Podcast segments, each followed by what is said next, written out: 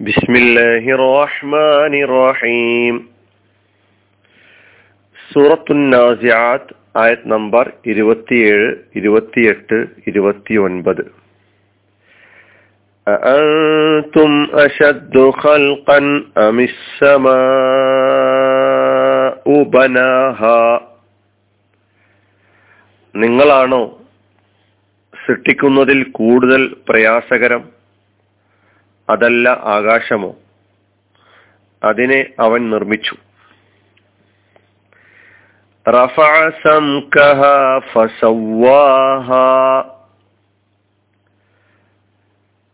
അവൻ അതിന്റെ മേൽപ്പുര ഉയർത്തുകയും എന്നിട്ട് അതിനെ ശരിപ്പെടുത്തുകയും ചെയ്തു وأغطش ليلها وأخرج ضحاها അതിലെ രാവിനെ അല്ലെങ്കിൽ അതിന്റെ രാവിനെ അവൻ ഇരുളുള്ളതാക്കുകയും അതിന്റെ പകലിനെ പുറത്തെടുക്കുകയും ചെയ്തു. അൻതും നിങ്ങളാണോ? അശദ്ദു കൂടുതൽ പ്രയാസകരം.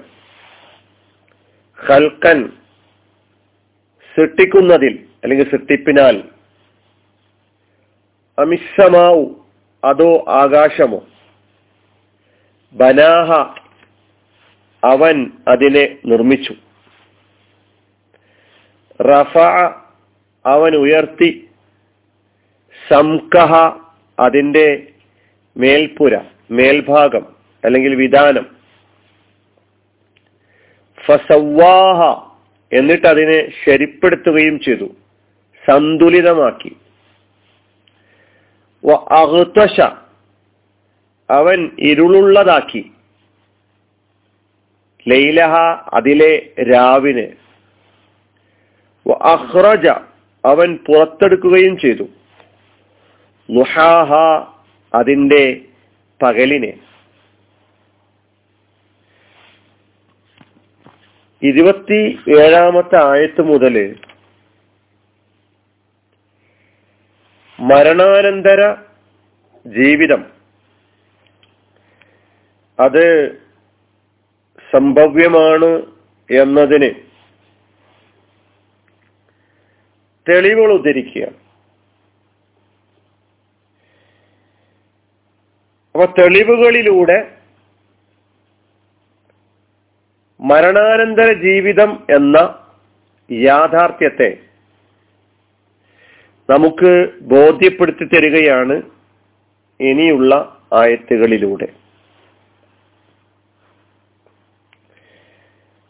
ആദ്യം നമുക്ക് ഈ ആയത്തുകളിൽ വന്നിട്ടുള്ള പദങ്ങൾ പരിശോധിക്കാം.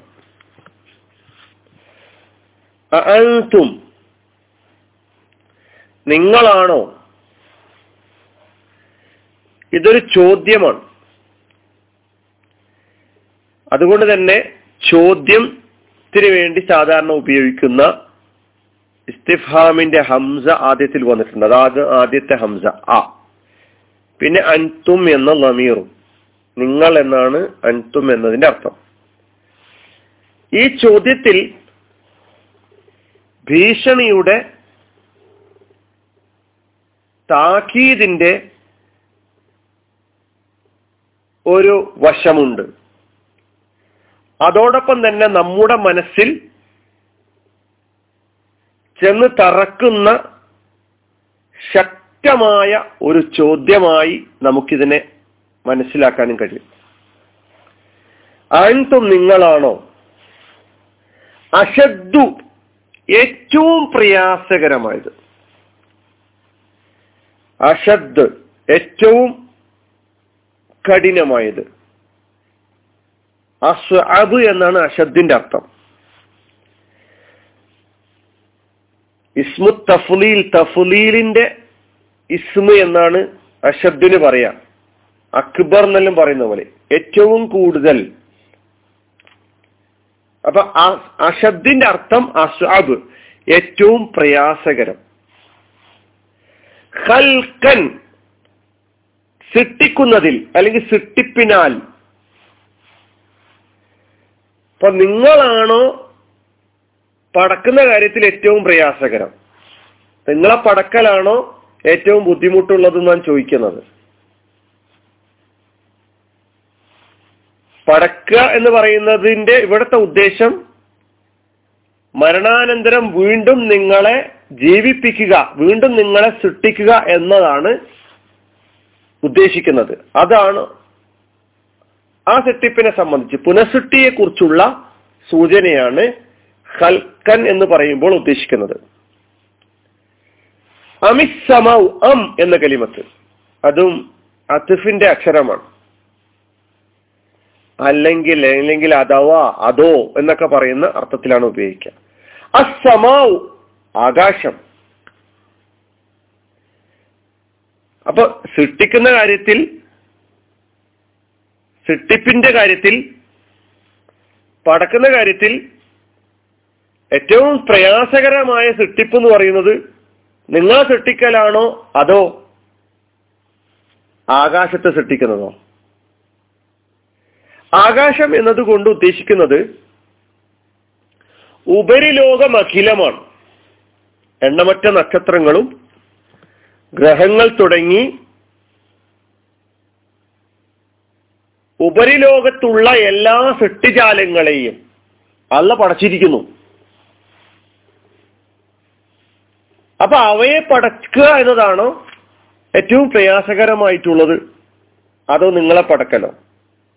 ബനാഹ ആ ഉപരിലോകത്തെ ആ ആകാശത്തെ അവൻ പടച്ചിരിക്കുന്നു. ബന എന്ന് പറഞ്ഞാൽ നിർമ്മിച്ചു എന്നർത്ഥം ബനാഹ എന്ന് പറഞ്ഞ രണ്ട് കരിമത് ഒന്ന് മാലിയ ഫിയൽ ബന എന്ന മാലിയായ ഫിയാൽ പിന്നെ ഹ എന്ന ലമീർ. അതുകൊണ്ടുള്ള ഉദ്ദേശം ആകാശം സമ ആണ്. ബന എന്ന മാലി അതിന്റെ മുലാരി യബിനി അതിന്റെ മസ്തർ ബിനാൻ വബുനിയാനൻ വബിനായത്തൻ അതിന്റെ ഇസ്മുൽ ഫായിൽ ബാനിൻ. ബന എന്ന് പറഞ്ഞ് നിർമ്മിച്ചു. അവൻ നിർമ്മിച്ചു. അപ്പൊ അത് മാലിയായ ഫീലാണ് ഹാ കൊണ്ടുള്ള ഉദ്ദേശം സമ ആണ്.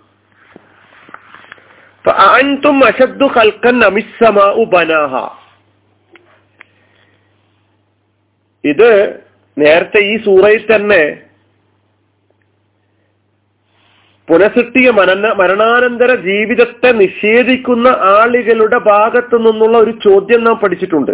യക്കൂലൂന അയിന്ന ലമർദൂദൂന ഫിൽ ഹാഫിറ ഐദാ കുന്ന ഇലാമൻ നഹിറ ഹാലു തിൽക്കൈതം കറത്തുൻ ഹാസിറ എന്താണ് അർത്ഥം എന്ന് നിങ്ങൾ അവിടെ പരിശോധിച്ചു നോക്കുക.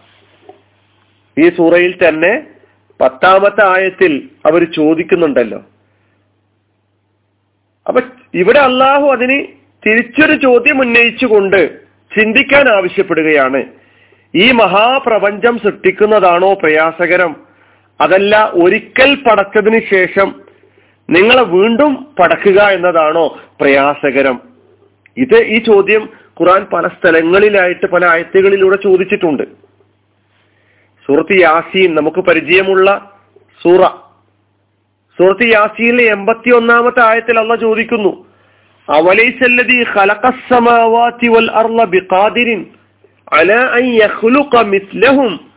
ബലാ വഹുവൽ ഖല്ലാഖുൽ അലീം.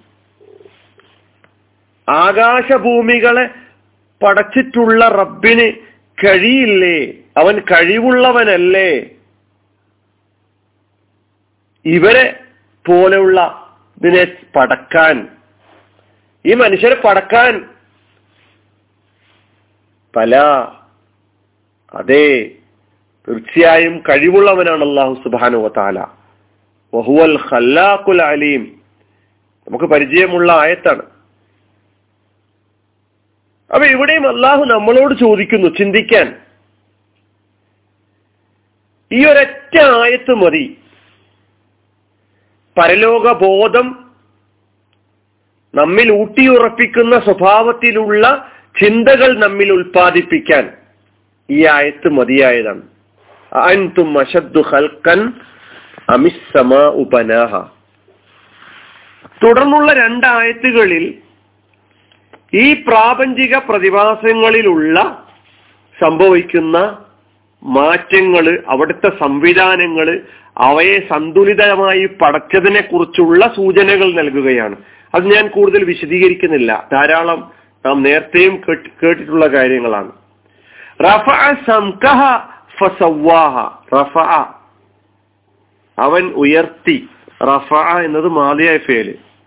അതിന്റെ മുതാരി എർഫു റഫഅൻ. സംക് പിന്നെ ഹ സംകഹ രണ്ട് കലിമത്തുകൾ ചേർന്നതാണ്. സംകുൻ എന്ന പദത്തിനാണ് മേൽപ്പുര മേൽഭാഗം വിധാനം എന്നെല്ലാം അർത്ഥം പറഞ്ഞിട്ടുള്ളത്. ഉയരം എന്നൊക്കെ അർത്ഥം പറഞ്ഞിട്ടുള്ളത്. സത്തുഫുൻ എന്നാണ് അറബിയിൽ അതിന് അർത്ഥം കൊടുത്തിട്ടുള്ളത്. സംകുൻ സമക്ക എന്ന ഫേലിൽ നിന്ന് സമക്ക എന്ന മാതിയായ ഫേലിന്റെ മസ്ദറാണ് സംകുൻ എന്നത്. സമക്ക യസ്മുക്കുയാണ് പദം. സമക്കുൻ എന്ന് വായിക്കരുത് സംകുന്ന് വായിക്കണം. സമക്കുന്ന് വായിച്ചാൽ എന്താ അർത്ഥം? എന്ന് എല്ലാം അറിയാം മത്സ്യം എന്നാണ്. മീമിന് സുക്കൂനോട് കൂടി പറയണം സംകുൻ. റഫ സംക അതിന്റെ സഖഫിനെ അതിന്റെ മേൽപ്പുരയെ അതിന്റെ മേൽഭാഗത്തെ അവൻ ഉയർത്തി.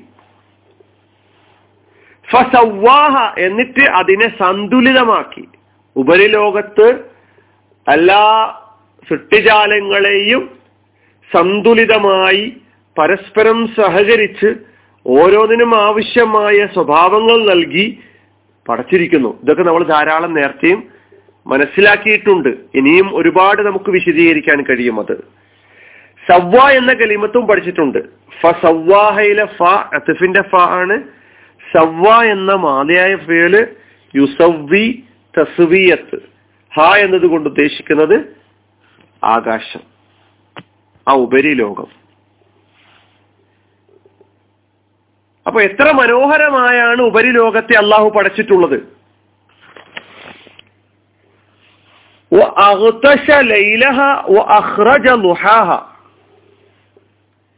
വീണ്ടും പറയാണ് വാവ് വീണ്ടും ആത്തഫ് ആ പ്രപഞ്ചത്തിലെ പല മാറ്റങ്ങളെ കുറിച്ച് സൂചിപ്പിക്കുകയാണ്. അഹത്തശ എന്നത് മാലയായ ഫേലാണ്. ഇരുട്ടുള്ളതാക്കി അല്ലമ എന്നാണ് അതിന്റെ അർത്ഥം. മാലയായ ഫേലാണ് അഹത്തശ ലൈലഹ അതിലെ രാത്രി അല്ലെങ്കിൽ അതിന്റെ രാത്രി ലൈൽ രാത്രി ഹ എന്ന് ഉദ്ദേശിക്കുന്നത് നേരത്തെ പറഞ്ഞ ആ ലമീ പോലെ തന്നെ സമായിലേക്കാണ് ആ ലമീറിന്റെയും അടക്കം. ലൈലഹ അഹ്റജ വാവ് അസിഫിന്റെ വാവ്. അഹ്റജ പുറത്തു കൊണ്ടുവന്നു. പുറത്താക്കി മാതിയായ ഫീലാണ്. അഹ്റജ യുഹ്രിജു എന്നതാണ് മുലാരി ഇഹ്റാജ് അതിന്റെ മസ്ദർ. ഖറജ എന്ന മാലയായ ഫീലിന്റെ അഫ്ആല രൂപത്തിൽ വന്നിട്ടുള്ള മാലയായ ഫീലാണ് അഹ്റജ അഹ്റജ ലുഹാഹ. ലുഹ എന്ന കലിമത്ത് സൂറത്തുൽ ലുഹയിൽ പഠിച്ചിട്ടുണ്ട്. ലുഹാഹ അതിന്റെ പകലിനെ ലുഹ പകൽ വെളിച്ചത്തെ സൂചിപ്പിക്കുന്നു പകൽ സമയത്തെ സൂചിപ്പിക്കുന്നു.